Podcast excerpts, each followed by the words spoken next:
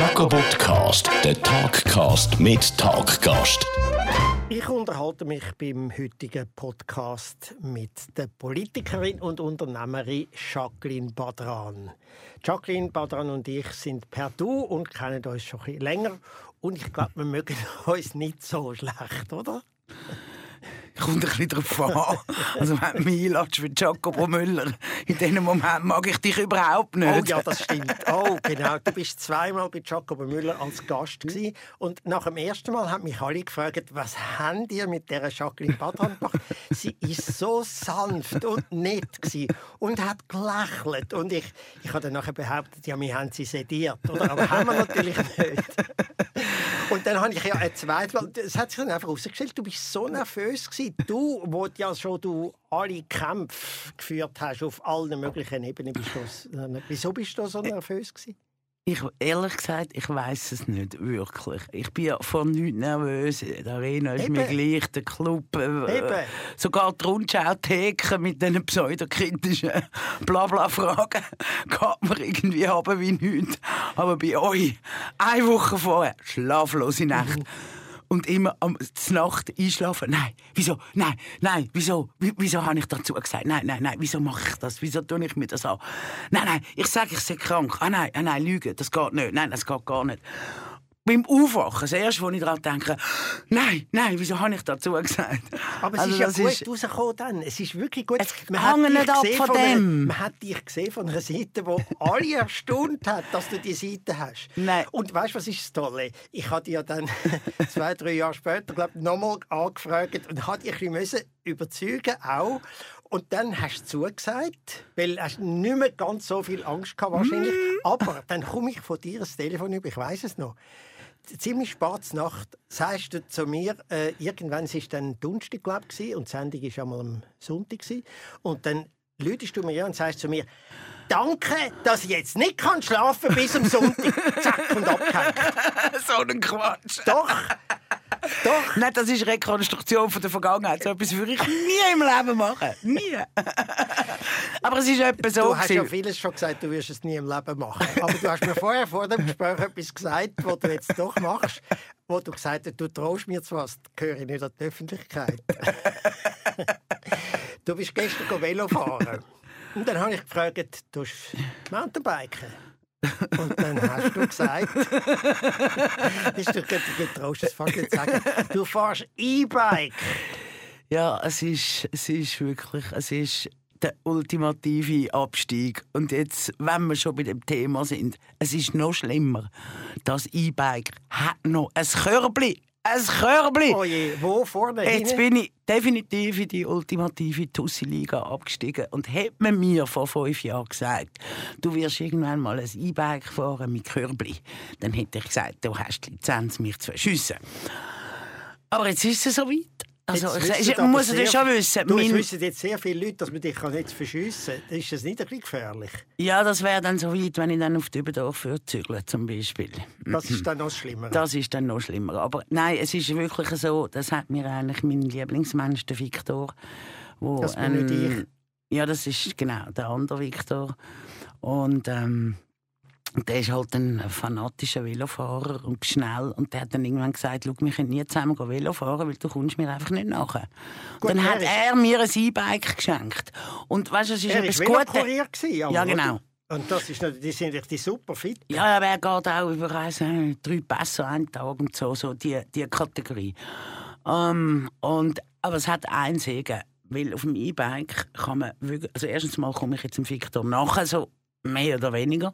Und zweitens, man kann aufrecht sitzen. Ja, aber das Und sieht ich ja so bescheuert aus. Ja, Das natürlich. Ist, du siehst Das- von weitem, wenn, wenn die Rentnerperle, sorry, sind alle in meinem Alter, ich weiß es, die Rentnerperle, die so aufrecht zu fahren kommen und so das neueste Outfit anhaben, das Extremsportler-Outfit, haben sie dann an. Dabei müssen sie ja gar nicht richtig trampen. Genau, oder? Helm und dann so die Und schnelle sieht Brille einfach und so. scheiße aus. Velofahren, wo du so aufrecht hockst wie auf einem Thron.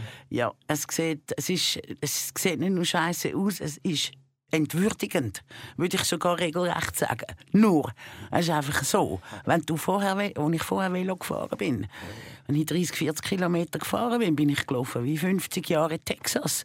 Weißt du, so mit Obei und so, weil es mir einfach weh hat an dieser Stelle. Ja gut, und jetzt kann ich eben wirklich 100 Kilometer fahren wegen dem aufrechten Sitzen, weil das entlastet die Stelle. Und jetzt geht es mir gut mit meinem Tussi-Bike mit Körbli. Du hast ja die O-Beine gebraucht. Du bist ja noch Reitlehrerin einmal, oder? Äh, das ist schon lange her. Ja, gut. Das, das tut einem prägen für ein Leben lang. Äh. Also, jedenfalls, du bist ja gestern, glaube ich, noch ein bisschen umgekehrt. Das, das gehört jetzt aber definitiv nicht an die Ich sage ja, Öffentlichkeit. wir sind ja aus dem gleichen Grund umgekehrt. Einfach nicht miteinander, aber einfach im Stehen. Im. Stehen, das ist wie auf der Ski. Ich bin Das nie umgekehrt, aber als im Stehen. ein E-Bike fahren ist, dann noch im Stehen noch umkehren mit dem E-Bike. Ja. Ich mache es allerdings mit meinem Mountainbike, weil ich trotz meinem höheren Alter doch noch normales Mountainbike fahre. Und ich habe Klickpedale. Siehst du jetzt, das ist der Unterschied Mal- zwischen deinem Ego und meinem Ego. Ja, genau. Oder- Die paar Mal, wo ich umgekehrt bin, war, weil ich nicht mehr aus diesen geschissenen Klickpedalen rausgekommen bin. Und zwar im Stehen auch. Du Ja. weißt dann genau in einer Zehntelsekunde, du gehst jetzt um wie der letzte Idiot. Genau, wie ein Herdöpfelsack. Genau. Es ist nicht schön.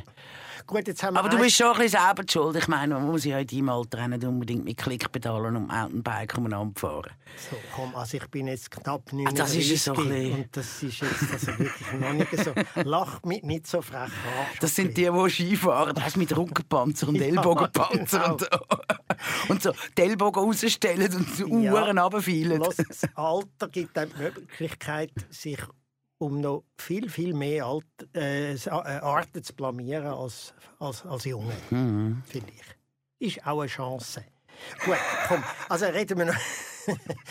wir leben ja in einer ganz komischen Zeit im Moment. Wir leben in dieser Seuchenzeit und das, über, das überlappt ja alles, die ganze Welt und alle Probleme und alles. Aber dann gibt es doch auch Leute, die zwischendurch einmal sagen, weißt du, was ich das Positive finde? Und es gibt doch ein paar Mal kommt man doch auf so Punkte, wo man denkt, das wäre jetzt, äh, das ist jetzt gut, weil das jetzt gerade wegen der äh, Corona-Zeit ist und so. Also zum Beispiel, weißt du einen Punkt, wo du findest, das ist jetzt eigentlich gar nicht schlecht, dass das passiert ist, und zwar so ein Punkt als Politikerin oder weißt du so einen Punkt als Unternehmerin, wo du ja bist? Ah, also was ganz ein grosser Segen ist, ist, dass es viel weniger Sitzungen gibt. Ich hasse Sitzungen. Ich bin so anti-Sitzungskultur und zum Glück kann ich mein Unternehmen auch so führen, weil den kann ich ja gestalten, aber all diese Gremien und da die Sitzungen und dass das oben runtergefahren ist, das ist ineffizient und blöd und äh, geschwätzig und irgendwie...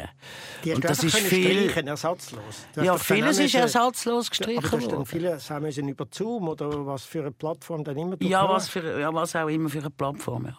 Und das ist also teilweise unglaublich. Also man ist viel fokussierter, man ist konzentrierter. Also nicht, dass jetzt das für alles funktionieren würde. Also ich, ich bin sehr eine Befürworterin von, gerade von dem informellen Kontakt, sowohl als Unternehmerin als auch als Politikerin, wie auch als Mensch. Das braucht man, weil dort, dort passiert meistens das Wichtige, nicht, nicht in der, im formalen Kontext.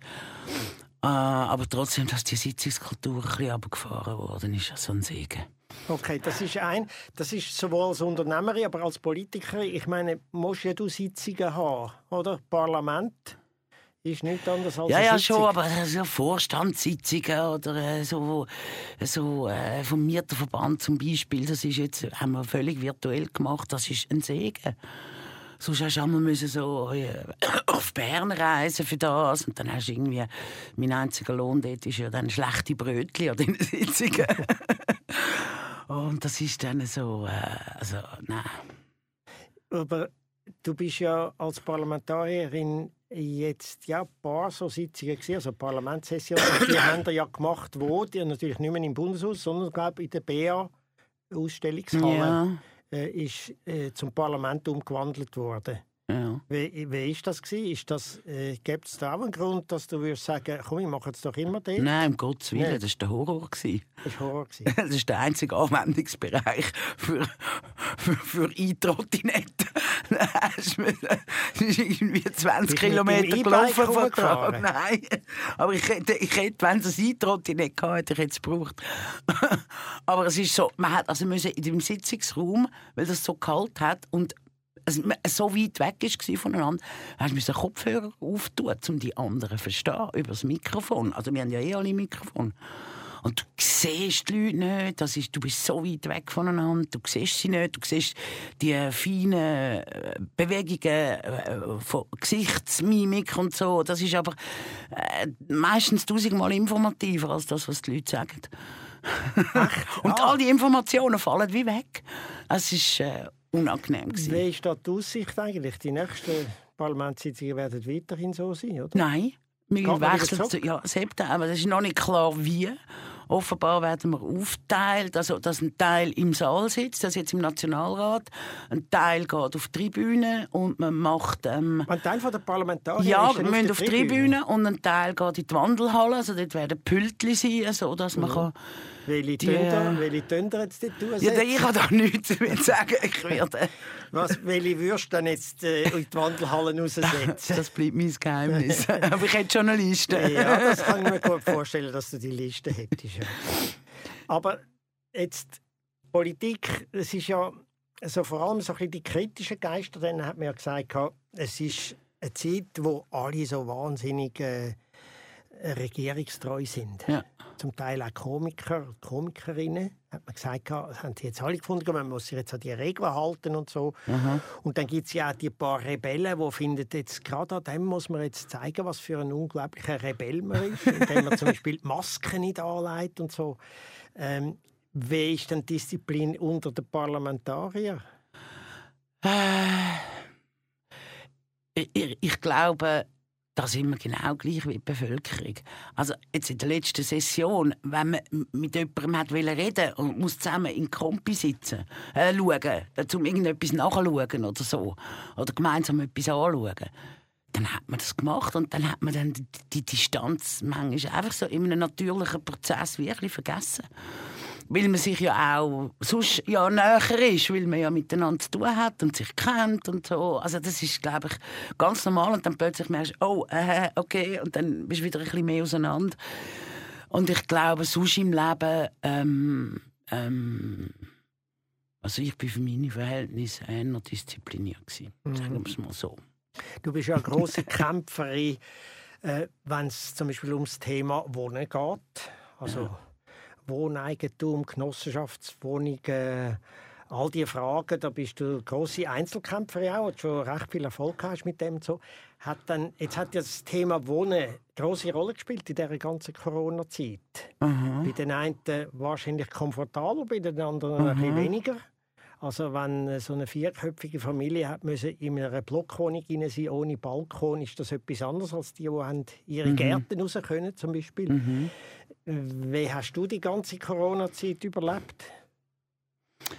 Also ich bin eher eine, die relativ viel daheim gern ist. Ich bin so ein bisschen, so, wenn ich denke, so zwischen den 13 und 40 bin ich glaube kein Abend in meinem Leben ever daheim gewesen. Und irgendwann hat das so ab 45 Jahren verwechseln. Habe ich angefangen, nicht mehr gerne so rauszugehen, mehr daheim sein. Du hast wahrscheinlich auch gemerkt, man verpasst Und ich habe den Luxus, und äh, ich habe bis 46 in WGS gewohnt. Und ich habe jetzt den Luxus, dass ich ein eigenes Büro habe, also wirklich ein Bürobüro. Ein grosses, komfortables, wo ich da all meine, meine, meine Sachen du jetzt habe. von daheim oder von, Von dir- von der Firma? Von von daheim. Und das ist für mich ähm, super gewesen. Mhm. Können. Und ohne das ganze Wetter mit irgendwo hin und her sich bewegen. Also für mich persönlich ist der Lockdown ähm, ist, ist gut gewesen. Ist okay gewesen. Komischerweise treffe ich auf ganz viele Leute, das mag vielleicht mit dieser Bubble zu, zu tun haben, wo ich mich drin bewege, und mit Mhm. meinem Bekanntenkreis, so viele, die sagen, ich habe es eigentlich noch fast genossen, den Lockdown. Ja. Natürlich haben alle immer gewusst, dass es nicht gut ist, weder für die Wirtschaft Ja. noch für alles Mögliche, Gesundheitspolitik, Ja. alles Mögliche. Aber dass doch einzelne Leute gefunden haben, oder mehrere Leute, die ich kenne, es ist eigentlich noch gut gewesen, einmal daheim zu sein, mehr lesen, mehr Netflix schauen und, und auch arbeiten. Als Ich, Homeoffice. ich, ich würde ja, also ich meine, das sind so die Nettigkeiten, aber ich, ich würde ich ich würde es ähm, ähm, anders ausdrücken. Es hat eine bestimmte Verwesentlichung gegeben. Also die ganzen Ablenkungen, schon mal mit irgendwelchen mehr oder minder relevanten Veranstaltungen und so, ist einfach mal alles weggefallen. Und das, was du lösen, das sind wie eine Art die wichtigen Sachen gewesen. Also ich musste im Geschäft irgendwie schauen, wie wie können wir miteinander äh, arbeiten jetzt in dem virtuellen Raum, wie können wir mit unseren Kunden arbeiten im virtuellen Raum. Da haben wir auch Methoden äh, erfunden und so. Das ist wirklich noch, noch, noch witzig gewesen. Und auf der so politischen äh, Ebene äh, ist so, hat es doch so zu einer Verwesentlichung geführt. Eben all das busy Wetter und da noch schnell an und dort noch schnell eine Sitzung und da noch schnell irgendwie äh, an die Mitgliederversammlung rennen und so. Das ist alles weggefallen und das ist natürlich äh, also jetzt für mich persönlich eine enorme mhm. Entlastung gewesen. und tatsächlich mehr Zeit zum auch ähm, anstatt sich im busy Wetter irgendwie verlieren, äh, auch ein bisschen nachzudenken. Allerdings muss man schon auch noch sagen, also ich bin sehr absorbiert gewesen. Also du hast vorher äh, die, die Immobilienpolitik angesprochen. Ich war natürlich drei Monate Tag und Nacht dran gewesen, an dem Mieterlass, also wirklich Tag und mhm. Nacht. Ich habe noch nie im Leben so viel, und ich komme viele Mails über, also von äh, äh, äh Menschen, äh, äh ich habe noch nie so viele Mails auf Mal bekommen. Ich war. Und die haben also du hast. Freunde und Finder gemacht in dieser Zeit? Nein, das sind alles, das sind, das sind alles, alles Mails gewesen, im Sinn von Hilfe, ähm, Frau Badran, ich muss mich an Sie wenden, meine Situation ist so und so. Und das sind äh, viele Selbstständige gewesen, KMU aus der Eventbranche, aus äh, Kulturbranche, aus allen möglichen Branchen, bis hin zur Schwimmlehrerin, die muss Wasserslots mieten, habe ich zum Beispiel gelernt. Wasserslots? Wasserslots. Und die Miete müssen zahlen ein halbes Jahr im Voraus, aber das Kursgeld... In einem Schwimmbad? Ja, das, die werden nicht mehr angestellt von Schwimmbädern. Die mieten Wasserslots irgendwie Mittagnachmittag von zwei bis vier für den Kinderkurs und Donnerstagabend für die, für die, die noch mal ihren Schwimmstil verbessern und so. Die Miete hat sie geschuldet, aber ihre Kurse hat sie müssen das Kursgeld zurückgeben. Und das ist alleinerziehende Mutter, äh, Mutter von pubertierenden Zwillingen. Und Was hast du jetzt für sie völlig ohne können machen? Ähm, ja, also das, das ist dann, das ist dann ähm, also erstens mal der Mieterlass und das Zweite war, ich habe einen riesigen Druck gemacht als Bern, äh, mhm. dass die indirekt betroffenen Selbstständigen äh, ja, mit allen Methoden Druck gemacht. Also das ist... Äh, mit Erfolg? Ja, ja, auch dass die, dass die Inhaber und Inhaber ähnliche eine Entschädigung bekommen haben, ist also auch äh, mhm. unter anderem auf meinen Druck zurückzuführen. Äh, Wie steht es denn mit deiner eigenen Firma? Die heißt Zeigs und äh, ich habe, ihr, ihr macht äh, User-Centered Design. Ja, nicht wahr. äh, sag mir doch mal, was das genau ist. Aber ihr seid sicher, ihr seid ein digitalisiertes Unternehmen und ein Unternehmen in der Digitalisierungsbranche auch, oder? Mhm. Ist das dann für euch fast ist das fast auch ein bisschen entgegengekommen, jetzt, die Entwicklung? Oder äh, habt ihr ebenso darunter gelitten wie andere KMUs auch? Ähm, bei uns kommen die Sachen in der Regel, also in der IT-Branche, kommen die, äh, die verzögert. Also wir machen, wir arbeiten auf Projektebene, wir werden beauftragt, sehr oft von Konzernen, von grossen Firmen. Wir machen äh, alles, was komplex ist, je komplizierter, je komplexer, je grösser, desto mehr. Also wir machen nicht irgendwie für das kleine KMU die kleinen Webseiten und so, aber äh, wir machen große komplexe äh, Anwendungen oder Websites oder äh, interne Software oder solche Sachen. Da sind auch die Aufträge ein Und dann können wir, ja, nein, also wir, oder das sind ja immer ein Vorlaufzeit, das geht ja nicht. Äh, ich hätte gerne morgen eine Einheit äh, Applikation, sondern das äh, Vorlaufzeiten. Aber man merkt schon, dass jetzt die Nachfrage zurück ist. Also jetzt werden Konzerne ihre Sparpakete äh, irgendwie schnüren und dann wird die IT geht dort meistens dort so, ah, Digitalisierung und Chancen, bla bla. Eben, das das geht als erstes aus. Echt Unsinn. Das würde man denken, echt dass die jeden profitieren aber ist offenbar nicht Nein. so. Mhm. Dann, sind ja, dann bist du als Politikerin auch noch insofern betroffen gewesen, als ja deine Partei zusammen, oder nicht zusammen, gleich wie eine andere große Partei nach einer neuen Führung gesucht hat. äh, äh, also sowohl die SP als auch die SVP äh, suchen eine neue Führung und irgendwie ist mir nie ganz klar gewesen, warum das dann so ein bisschen wie verschoben worden ist, der Entscheid wegen Corona. Ja, weil wir einen Parteitag haben und an diesem Parteitag kommen etwa 1500 Leute. Und 1500 sind Veranstaltungen, die sind schlicht und ergreifend verboten gewesen. Und das virtuell machen, äh, Präsidiumswahl äh, jetzt einfach nicht alltag stattfindet, das äh, war echt völliger Konsens gewesen, dass man das nicht will. Mhm. Wir haben auch ältere Genossen, die jetzt vielleicht nicht und Genossinnen, die jetzt vielleicht nicht so prädestiniert sind dafür und äh, am Parteitag gibt es auch immer, das ist immer zweitägig. Ja, ja. also, äh, äh, das ist auch, also wirklich, da gibt es auch ein Fest, das ist total wichtig. Also die Parteitag ist anders als eine Delegiertenversammlung, ist ein richtiger Parteitag, der hat bei uns einen höheren Stellenwert und den machst du nicht einfach virtuell. Und so einem Parteitag, da werden nicht, aber es sind auch Delegierte, die ja dann dort sind, oder? Wo ja, aber das sind andere, die am Parteitag kommen, wie, wie die Delegierten. Eben darum sind es auch so wahnsinnig viele. Seltsam ist, es jetzt einfach gewesen, dass, so, dass die zwei grossen Parteien gerade beide ein bisschen führungslos sind und äh, fast zur gleichen Zeit die alten Parteipräsidenten, also bei euch der Löwra und bei den anderen der Rösti, gesagt haben, sie mögen nicht mehr oder sie wollen nicht mehr. Und dann hat es ein Auswahlverfahren gegeben bei euch auch. Und ähm, das große das große Zauberwort ist jetzt ja Co-Präsidium. Mhm. Und äh, es haben sich zwei Co-Präsidien ja, haben, haben ja kandidiert. Das eine hat jetzt aufgegeben und jetzt äh, Übrig geblieben sind noch Cedric Wermuth und Matthias Meyer. Und dann zwischendurch hat es aber mal einen Artikel gegeben auf Watson, wo ich äh, gesehen habe, dass der sehr viel geteilt worden ist, wo gefordert hat, jetzt müsste eigentlich Jacqueline Badran an. Ja. Eine, die die Partei zusammenhaltet, eine, die vielleicht ein bisschen, ein bisschen die Alten kennt, aber die Jungen auch, eine, die von den Frauen akzeptiert ist. Äh, und du hast gesagt, nein, ja. Ist doch ein bisschen schade. Ja, das finden viele. Einfach ich nicht. Warum? Sag warum. Weil. Wegen ich... der Firma. Das würde ich, ja. das würde ich verstehen. Ja, sorry. Parteipräsidentin ist Berufspolitikerin. Und das bin ich nicht. Und das will ich nicht sein. Ich muss jetzt schon den Handstand machen. Und auch, ich kandidiere ja fürs Vizepräsidium. Und ich werde sehr, also nicht, oder ich bin, ich, ich bin die, die dann macht und nicht die, die da umschnurrt. Und dann werde ich auch etwas machen. Und dann muss ich eh schon den Kopfstand machen, dass ich das zeitlich irgendwie hinkriege. Alles unter einen Hut. Das lange mir eigentlich. Abgesehen davon, ähm, ich bin wirklich ein bisschen ein, ein, ein, ein Röstigrabenkind.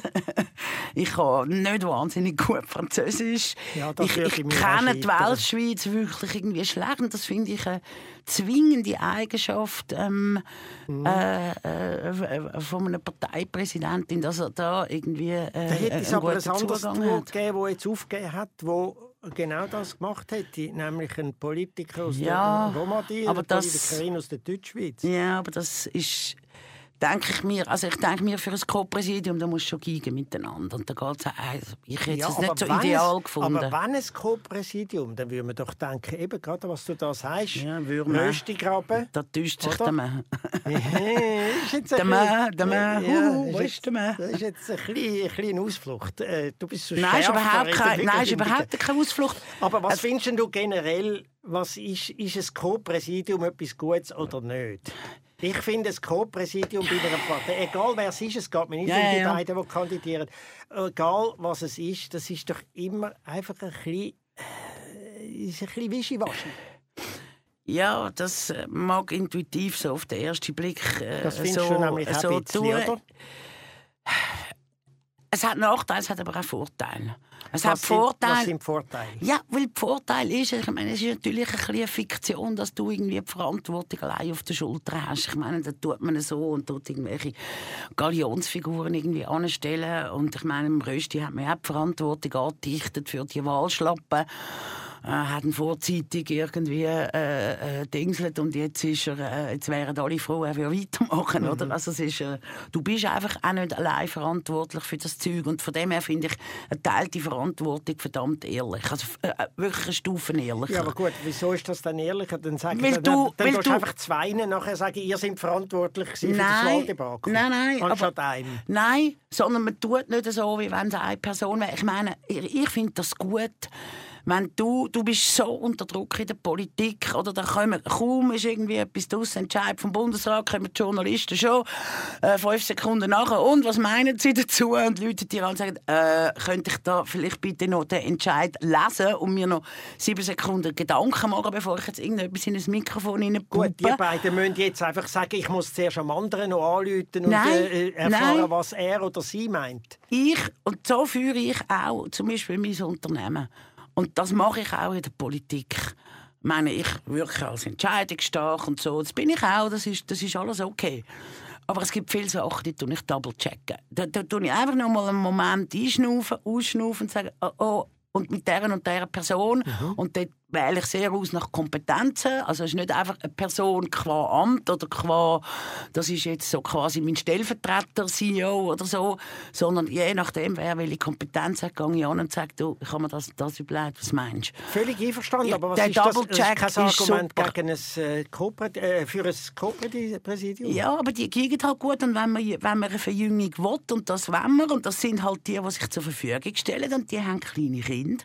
Und die wollen, können ihre, ihre Familie leben und nicht einfach Papa war der à la porte und irgendwie, äh, du bist dann einfach die große es Abwesende, egal ob als es Mutter wollen oder... viele Leute ihre Familie leben und müssen aber einen Job ausfüllen, oder? Ja, aber vielfach ist es auch so, dass die dann wirklich abwesend sind. Wenn du so einen Ja, Job hast, der so klar. intensiv Ja. Mhm. ist, und so kannst du ihn einfach besser teilen und kannst auch mal sagen, hey, sorry, ich stehe jetzt nicht 24 Stunden zur Verfügung, sondern jetzt übernimmst du mal ein bisschen du. Ich finde, das, ich finde, ich kann das mega gut nachvollziehen. Und Ich finde es auch richtig so. Wir müssen uns mal ein bisschen an das gewöhnen, weil eigentlich, ähm, äh, äh, finde ich, müsste das in der Privatwirtschaft auch viel mehr eigentlich so sein. Es geht ja eigentlich nicht, dass... Äh, ja, wenn du irgendwo Führungspersönlichkeit bist, dann musst du einfach quasi die Familie auch mehr oder minder im, im Ja. Stich lassen und Gut, kannst dann deine Verantwortung nicht kann aber auch ein bisschen delegieren, oder? Ja, ja, Blödsinn, das sind Sprüche. Nein, das finde ich jetzt Ja, aber du kannst in der Politik Du nicht... kannst doch- du Nein, hör doch auf. Ah, hör doch auf, Quatsch. Das, ist so, das sind so Sprüche, das sind so... Ach Gott. Jetzt geht die Führungsperson, die wir können delegieren Ja, natürlich, klar. Nein, Jeder- du kannst in der Politik kannst du nicht einfach irgendwie sagen, wenn dir irgendwie ein Johnny einer vor das Mikrofon hat, musst du irgendwie sofort können irgendwie dir überlegen Also, und du musst können Stellung nehmen. für, äh, du kannst nicht delegieren, Der- sag du mal. Ja, aber Helle dann- Mediensprecher, aber, aber jetzt, du. jetzt bringst du gerade Argument gegen ein Führungsduo. Weil genau das Nein. können ja die jetzt nicht machen. Doch, genau das könnt ihr machen. Genau das, weil die, oder die beiden, schau, ich kenne jetzt die schon, wie viel? Es geht mir Über um zehn die Jahre. zwei, es geht mir nicht um die zwei Die- Personen. es doch, es ums ist aber Konzept, entscheidend. Um das Konzept. Es ist entscheidend. Ich glaube, ein Priska und ein Matthias hätten schwieriger gehabt, das und hätten müssen zuerst beim anderen double checken und zwar immer und müssen. Was meinst du dazu? Ich würde jetzt gern so und so. Aber Matthias und Cedric, die kennen sich seitdem sie Teenies sind und haben zusammen die Users aufbauen und zusammen wirklich einen langen Weg geschafft. Die das. müssen sich Aber nicht mehr absprechen. Die Ja. müssen sich nicht mehr absprechen. Doch, das hat genau mit Ja, dem komm, zu tun. Hört auf, babbeln es gibt von außen. Es gibt, ganz, es Hört gibt Bärli, zu, die dabei sagen, sind. sie müssen nicht mehr miteinander diskutieren. Sie kennen sich so gut und irgendwann Ja, macht es ich zum Beispiel. Ja, Ja, bei mir macht es nicht Ratsch. Ja, gut. Äh, aber äh, es ist Ja, ja, gut, ist ja schon aber- anders, es ist ja schon anders gelaufen in deinem Leben, oder? Nein, Ratsch macht es bei mir nicht. Ja, gut. Du machst Ratsch. Es macht es nicht. Du machst es. Wenn jemand Ratsch macht, bist du. Gut. Äh, dann freuen wir uns auf, das, äh, auf die neue Führung. Du bist ja dort Vizepräsidentin. Ja. Was machst du dann dort? Ja, ich werde gewisse Dossiers übernehmen und gewisse Sachen vorantreiben. Und zwar so ein bisschen unsere Kommunikation, unsere Medien. Das muss man alles ein bisschen auf neue Beine stellen.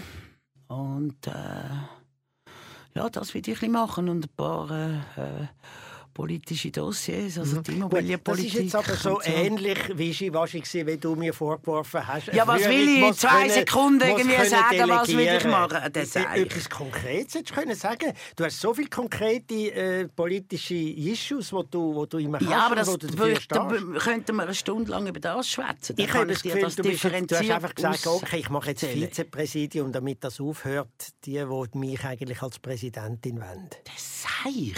Hast du gedacht, wir fällen Entscheid auf dieser Ebene? Ja, Nein! Bist du irr? vermutlich, ja. Bist du irr? Das ja, sind bin ich so das, ja genau. Nein, das ist ein, das ist ein längerer Prozess gewesen, oder? Und irgendwie, es gibt, ich, ich habe nie ein Pösteli, weil ich ein Pösteli will. Noch nie. Also ich bin Nationalrätin geworden, weil ich gefunden habe, man müsste in Bern Immobilienpolitik aufbauen, weil es das Immobilien- und Bodenpolitik, weil es das einfach nicht gegeben hat. Und ich immer müssen als Gemeinderätin da äh, zu Bern umeinander guseln und äh, zum Beispiel die Lex Koller von der Abschaffung retten, das habe ich ja als Gemeinderätin gemacht und da habe ich gefunden, das. Also have a mission to accomplish. Und das Gleiche ist mit dem Vizepräsidium. Ich will das Amt nur, weil es mir Möglichkeiten macht, Sachen, die ich will, vorantreiben und schon lange will vorantreiben, das Bösteli ähm, äh, relativ ein gutes Gefäß ist, um das zu tun. Mhm. Eben, du bist eine Kämpferin, mit diesen Beispielen, die wir vorher davon geredet haben, die du jetzt gerade erwähnt hast und so. Und du bist auch eine, die äh, keine Hemmungen hat zum Auftreten und du kannst auch mal ein klares Wort reden, und zwar egal, wer es ist. Das finde ich ja toll. Das würde ich ja prädestinieren als Präsidentin von so einer Partei. Aber das äh, haben wir jetzt äh, Ja. geredet. Aber du bist eben auch noch eine, die ja zum Teil respektiert wird von den politischen Gegnern. Sie sind zwar nicht einverstanden mit dir und sie haben sogar auch ein bisschen Angst vor dir, was ja eigentlich gut ist, oder?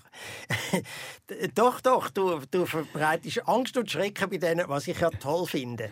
Äh, das wäre aber jetzt... Äh, das ist ja etwas, wo wahrscheinlich im parlamentarischen Betrieb oder in der Politik eben zum Teil auch kann positive Ergebnisse geben, dass du dann eben anders kannst politisieren. Das heißt, du kannst direkt an Leute angehen, sagen wir jetzt mal, die in einem Amt sind, nicht einmal in deiner Partei, mit deiner Art und sagen, los mal, können wir da nicht das Problem lösen.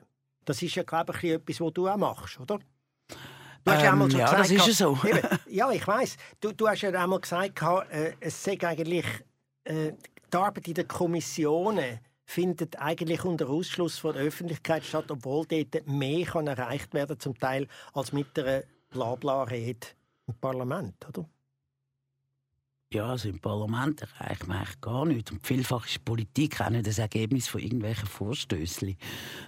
Ja. Das ist äh, wirklich... Das meine ich mit dem. Das ist, das ist wirklich eine, eine, Fiktion, Mhm. wo, wo weit verbreitet ist, auch bei den Journalisten, wo, wo das nicht durchschauen, wie die Wege wirklich gehen, um etwas real zu verändern oder verbessern. Ähm, ja, also es ist sicher so, dass ich das Glück habe, dass, ähm, dass ich äh, nur teilweise ein Absenderproblem habe, ein Links. Weil ich bin halt auch noch HSGlerin und das ist für viele... Unternehmerin. Aha, ich bin wirklich real Unternehmerin. Biologin. Ja, und das... äh, Also da, sagen wir so, die Leute hören wie eine Art anders an.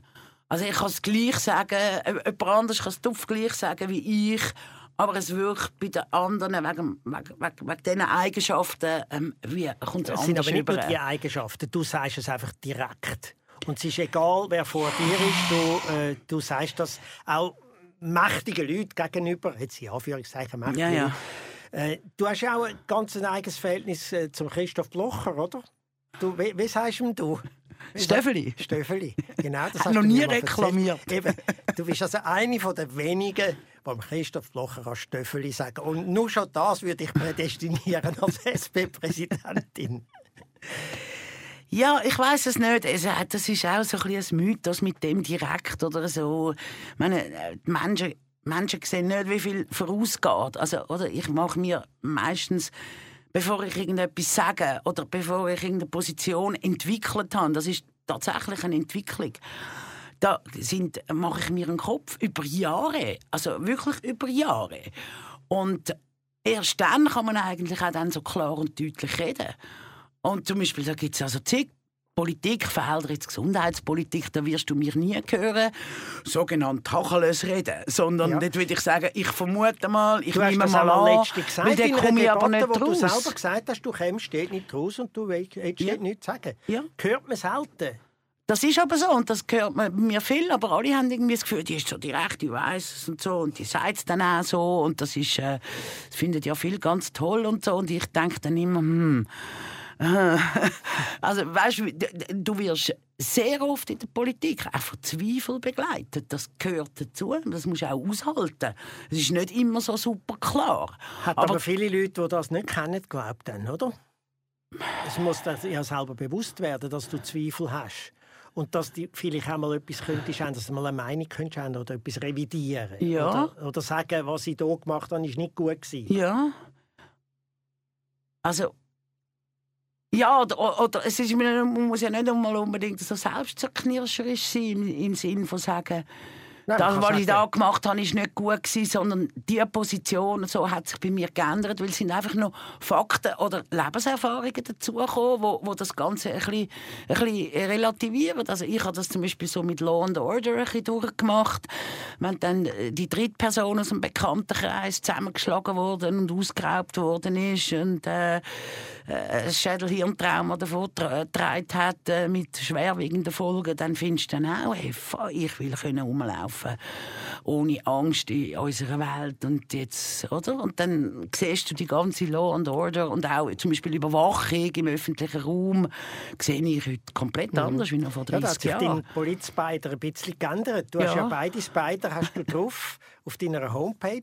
Ja. Eine, glaube ich, in den 90er und das eine dann ein bisschen später. Und so. Da sieht man, kleine, An- deine, deine Kernkompetenzen sind immer noch die gleichen, aber die Meinung hat sich ein bisschen Ja, gewisse aber ich sage ja nochmal, sie entwickelt sich und das ist auch gut so. Und, und es wäre schlimm, wenn das nicht äh, äh, könnte zugelassen Ja. werden. Gut, du hast ja natürlich auch keinen geradlinigen Lebensweg gehabt. Das ist ja unglaublich, was du alles gemacht hast. Also vorher kurz gesagt, eben Reitlehrerin bist du, dann bist äh, Bridge-Spielerin du. Bist Bridge-Lehrerin. Ja. Wie stellt man sich den Alltag von einer Bridge-Lehrerin vor? Echt, Jacqueline, das muss man jetzt mal erklären. Ja, du musst vielleicht auch den Hintergrund von all diesen Sachen sehen. Irgendwie, ich habe zwei Studien und beide zu 100% selber finanziert. Ohne Stipendien und ohne, ohne, ohne, ohne Papa kann zahlen. Und, Wirklich ähm, alles selber finanziert. Ja, 100 Prozent. Und äh, ich meine, einmal, äh, im Biostudium habe ich noch irgendwie für 10 Franken 50 im Kino äh, Billett abgerissen. Und dann habe ich mich können upgraden äh, als Operatrice an der ETH Filmstelle und habe dann irgendwie dort dann 80 Franken auf die Stunde bekommen. Wow. Was ja schon wow, oder? Hast also weniger müssen arbeiten für gleich viel Geld.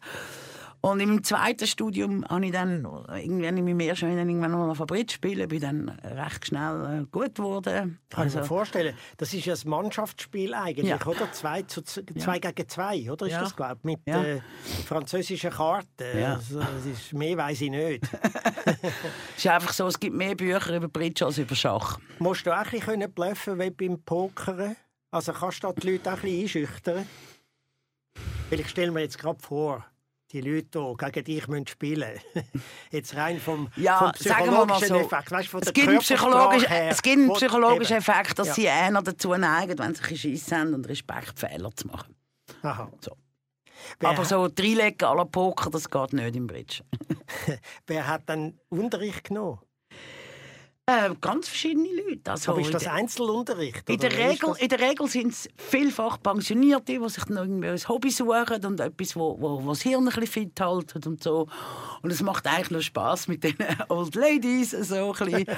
Und dann tust du denen das erklären und dann tust du real spielen und dann äh, laufst du immer rundum und sagst, jetzt musst du die, jetzt musst du das sagen und das lizitieren. Also musst du ja wie eine Art Bütersystem für die, die Jassen kennen und den Büter.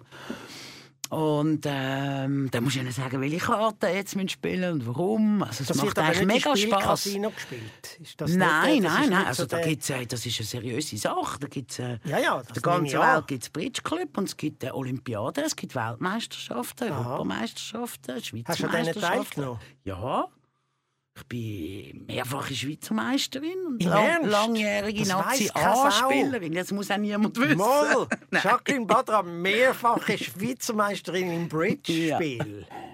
Hey, also unglaublich. Und dann bist du, ja- und dann bist du noch Skilehrerin gewesen, einmal Und. Basketball auch im Fall. Auch noch? Ja. Bas Basketball, genau. Skilehrerin, ist das der, wo du in die Lawine gekommen bist? Nein, da bin ich ja nicht als Skilehrerin unterwegs, da bin ich privat unterwegs. Und du bist voll verschüttet worden. Und äh, niemand wäre wahrscheinlich dort wieder vorgekommen aus eigener Kraft, aber du hast es geschafft. Wie ist Ja, das? Das wie, hat, bist du bist du da gerade bewusst worden, dass das was passiert ist, oder? ja, das ist, äh, das ist übrigens noch lustig. Das hat ganz viel mit dem Basketball zu tun. Weil ich, als ich Basketball gespielt habe, hat es vor mir immer so die Karate-Do-Menschen gehabt.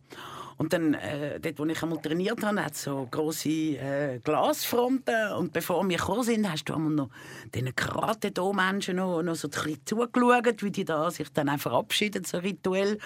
Und ich habe das immer mega faszinierend gefunden, wie man so kann mit einer Hand so Bricks durchschlagen und so, aber gleichzeitig auch so ein bisschen befremdlich, weil das komische Rituelle so mich ein bisschen befremdet hat, aber fasziniert. Aber irgendwie habe ich irgendwie gedacht, wow, es ist schon noch cool, wenn man kann so... Hm? Und das als ich unter Sinn Lawine kam, ja, als ich unter der Lawine war, bin, ist es ja zuerst so gewesen, dass, also, zuerst habe ich irgendwie habe ich mitbekommen, dass ich unter die Lawine jetzt komme. Also ich habe es gehört knallen, sehe die Lawine, wie sie kommt, also der Abriss, Gumpen, Gumpen, Gumpen von der Seite äh, in die Falllinien rein mit dem Ski und habe so einen Perestroika-Schwung, so sagen wir dem. Also so, also, so gerade runter und mit einer grossen Kurve raus. Genau das habe ich brav gemacht. Und dann habe ich gesehen, jetzt bin ich gerade draussen aus der Lawine, jetzt dann gerade draussen, also dort, wo es fließt, gegen, gegen dem, wo, wo, wo fest ist. Und dann, brav, hat sie mich umgestellt. Um die Wette mit der Lawine bist du eigentlich gefahren. oder? Genau, auf der Lawine und Ja. dann eben so der Perestroika-Schwung, Falllinie und dann grosse Kurven raus und dann habe die Kurve wahrscheinlich ein bisschen zu eng genommen und dann hat es mich so runter, runtergerissen und dann ist es einfach über mich rübergekommen. Und dann habe ich irgendwie nicht mehr geschnauft, weil ich gewusst habe, irgendwie versticken, äh, oder drückt sich einfach der Schnee ins Maul rein. Und dann habe ich einfach irgendwie auf den Ding gebissen Das und nicht mehr geschnauft, absolut gemacht? bewusst gemacht. Und so, Wow. weil es dich so abgedruckt, so versucht irgendwie unten aufzustrampeln, so den Hundeschwung, wo man ja auch in der Theorie, aber du hast das wie intuitiv gemacht. Und dann ist es dann still geworden und dann hat es angehalten und dann bin ich einfach einbetoniert gewesen. Ich konnte nicht den kleinen Finger können bewegen. Eben, das habe ich gehört sagen, das sei so. Das ist weh. einbetoniert. Und ich hatte das Glück, gehabt, sonst wäre ich nicht rausgekommen. Ich habe, weil es ein kleines Lichtkegel gegeben hat, weil es sehr knolliger Schnee war, habe ich gewusst, wo oben ist. Ah, eben. Und dann bin ich dort drin und habe gemerkt, dann habe ich wieder angefangen zu schnaufen und so. Und aha, ich lebe noch. Und eben, ich konnte nichts, nichts bewegen. Und dann habe ich an die Karate-Do-Menschen gedacht. Dann habe ich gedacht, jetzt hast du genau eine Chance, um da rauszukommen. Und du darfst jetzt nicht wie wild umeinander fuchteln, weil sonst ist all deine Energie weg und so. Du musst jetzt machen wie die Karate-Menschen, wie ich es mir so ausgedacht habe. Ich weiß es nicht wirklich. Du musst jetzt alle Energie da in den Rücken konzentrieren, wo der Schnee ja wieder drauf liegt. Und dann musst du aufdrücken. Und dann habe ich irgendwie gewartet, bis ich wieder gut schnaufen kann. Und dann habe ich wirklich etwa drei, vier Minuten mich konzentriert. Dann habe ich gemerkt, wie es so auf, aber wirklich physisch, also aufwandern, meine Arme entlang, bis irgendwie das im Rücken so wie warm geworden ist. Und ich gewusst habe, jetzt. Und dann habe ich einfach aufgedrückt, was ich vorher keinen Millimeter können. Puh, der Schnee ist also wirklich weggeflogen. Also so bin ich dort rausgekommen, dank dem Also mit Karate, Karate-Trick. mit Karate hast du eine Lawine besiegt. Das ist unglaublich. Ohne Witz, genau so ist Ja. es gewesen. Und weißt du, was glaube ich? Ich glaube, das wäre allen, also ich glaube, der Überlebensinstinkt ist einfach intakt. Es ist ja so, dass du sehr äh, wach bist in so einem Moment. Und ich glaube, man hat in so einem Moment von eigentlich der Todesangst, wo du aber keine Angst hast, weil du sehr wach bist, weil der Körper nicht, lässt nicht zu, dass du abgelenkt wirst von Angst. Aber könnte es nicht auch Panik geben? Das glaube ich nicht. Nicht? Ist das nicht, ich das nicht. auch im Flüger hast du auch keine Eben, du hast ja noch einen Flügerabsturz erle- überlebt, Keine wenn wir schon bei deinen Katastrophen sind. Dort hast ich meine, es ist ja unglaublich, dir kann nichts mehr passieren, würde ich jetzt mal sagen. Äh, Du hast einen Flügerabsturz überlebt im Flug von Berlin auf Zürich, wo irgendwie bei Bassers oder Kloten oben noch, irgendwo ist der runter, in Waldie. im Winter, äh, fast Flügel Birchwil. gewesen, und du bist hinten dran gehockt mit deinem äh, Partner da und äh, vorne dran hat es glaube eine Musikgruppe gehabt, die sind tödlich verunglückt bei dem Absturz. Nicht alle, aber. Und du Teil. bist aber raus, ihr seid rausgeklettert. Ja, das ist das einzige Ding, das wir nicht so genau wissen. Also, es hat irgendwie. Oder rausgefallen, oder? Nein, nein. Es hat irgendwie. Ähm, äh, es hat angefangen zu schütteln. Irgendwann es hat mal Bumm gemacht, dann hat es angefangen zu schütteln. Und dann ist vor uns so, vielleicht ein, zwei Meter vor uns, so eine Stichflamme auf und es hat gebrannt. Und danach habe ich gedacht, obla, das ist jetzt.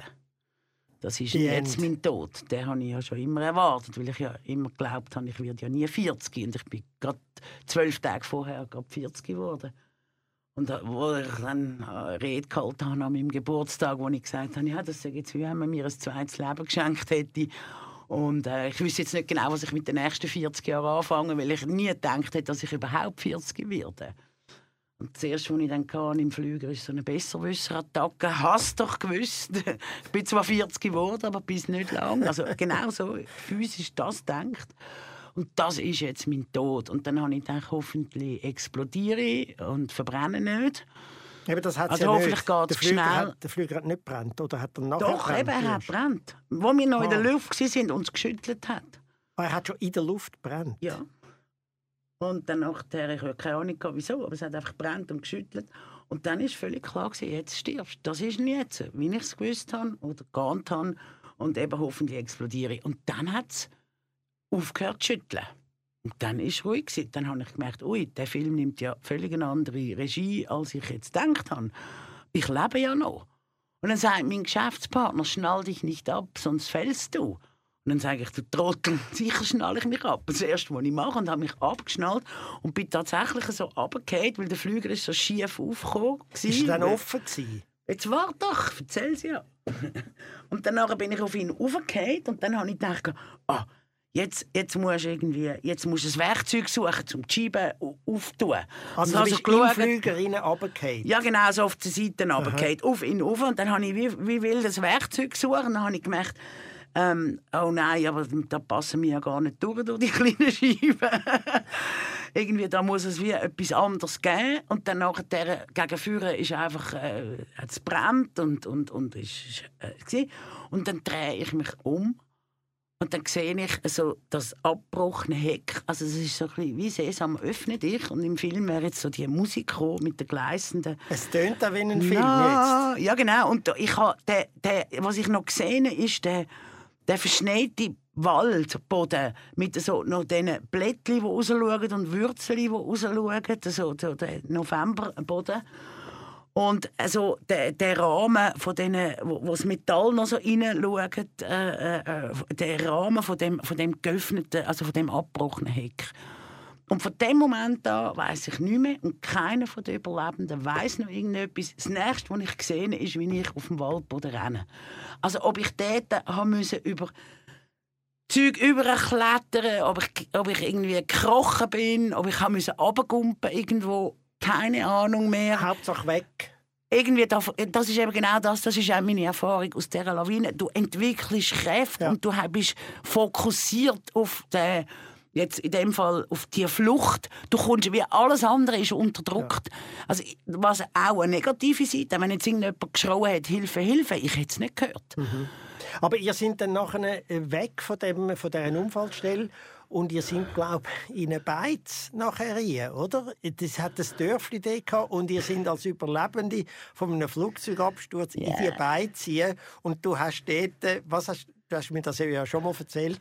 Du hast den Kaffee fertig bestellt, oder was? Irgendetwas so, was du sonst nie trinkst. Ja, also so einfach ist es nicht. Zuerst waren wir auf einer Wiese, eine halbe Stunde rumgelaufen, sind die Rettungskräfte gekommen und die haben irgendwie gemeint, es hätte 80 Leute im Flüger gehabt, es hat viel weniger gehabt. Die haben immer nur nach Überlebenden gesucht und die, die halt so rumgestanden sind wie mir, die haben es bisschen ignoriert. Und dann nach einer halben Stunde, nachdem ich einer Stewardess, die überlebt hat, meinen Mantel gegeben habe, noch nicht angehabt bin ich dort schon ein bisschen am Früher gewesen. Mein Geschäftspartner war im weißen Hemd dort. gewesen. Das war irgendwie äh, minus weiss nicht wie viel Grad. Gewesen. Und dann haben wir irgendwann gefunden, jetzt langt Ähm, und es hat eben, der Krankenwagen ist sehr spät gekommen. Und die haben dann die schwer, Schwerverletzten genommen. Und dann bin ich zu so einem Polizist, der dort tonnenweise war, und gesagt, jetzt fahren Sie in dem Krankenauto noch, wir wollen jetzt da führen. Ja, weiß nicht, ob das geht. Äh, so ist Walkie-Talkie. Kari, was meinst du? und dann hat er gesagt, ja, so gut. Und dann reden wir nur da führen und kehren und dann können sie gerade im Krankenauto nach. Also du hast eigentlich dort das Kommando übernommen, Ja, oder? Du so bist sagen. zwar äh, Das Opfer vom. Flugzeugabsturz, bist rausgekommen, Jacqueline Badran hat mal das Kommando von der Rettung übernommen. Und was ja auch noch vorher ist, vorher ist war, irgendwie sind zwei Zivilisten vorbeigekommen. Da wäre jetzt das Co-Präsidium nicht so gut gewesen in dem Fall, oder? Ah. Und auf einmal sind wir dann dort führen und dann sind wir dann dort äh, bei dieser Beiz, äh, was es übrigens leider nicht mehr gibt, ähm, bei dieser Beiz sind wir dann ähm, ausgestiegen und dort hat es so ein Nest und ganz viele Ärzte und so einen Versorgungswagen. Und dann hat er gesagt, äh, der Arzt sagt, dann gehen Sie da in den Wagen rein und dann sehe ich gerade, wie Leute mit Verbrennungen so durchlaufen und sagen, nein, nein, nein, nehmen Sie die Schwerverletzten zuerst. Und dann schau- sieht er auch die Schwerverletzten und dann sagt er, ja, ja, ist gut, dann gehen Sie da auf die Seite. Und dann nachher haben wir gefunden, ja, dann gehen wir halt in Spunten rein. Und dann haben wir dort halt am äh, Stammtisch, neben dem Stammtisch gesessen und dann habe ich jetzt gefunden, jetzt, jetzt nach dem Lawinenunglück bin ich eben einen Zwetschgenlutz trinken. Dann habe ich gefunden, jetzt ist der Moment für einen Zwetschgenlutz. Also es ist unglaublich, äh, Jacqueline, ehrlich. Äh, wer, wer so, als, so überlebt hat, das, äh, das, irgendwie, das imprägniert einem für alles, oder? Und ich meine, ich finde jetzt jemanden wie du, wo all die politischen Erfolge hat und so viele politische Gegner schon hast können zermürben und äh, all deine äh, politischen Erfolg, geschäftlichen Erfolg, Flugzeugabsturz, Lawinen, Niedergang, alles über so jemand hat das Recht, am Schluss ein Elektrobike zu fahren, finde ich. Okay. Jacqueline, vielen Dank, dass du äh, mit mir. Das beruhigt mich jetzt ungemein. Es ist, äh, sehr- ich hatte eigentlich Jacobo noch- approved E-Bike fahren. Genau, Danke. Genau. Vor allem nach so einem Leben.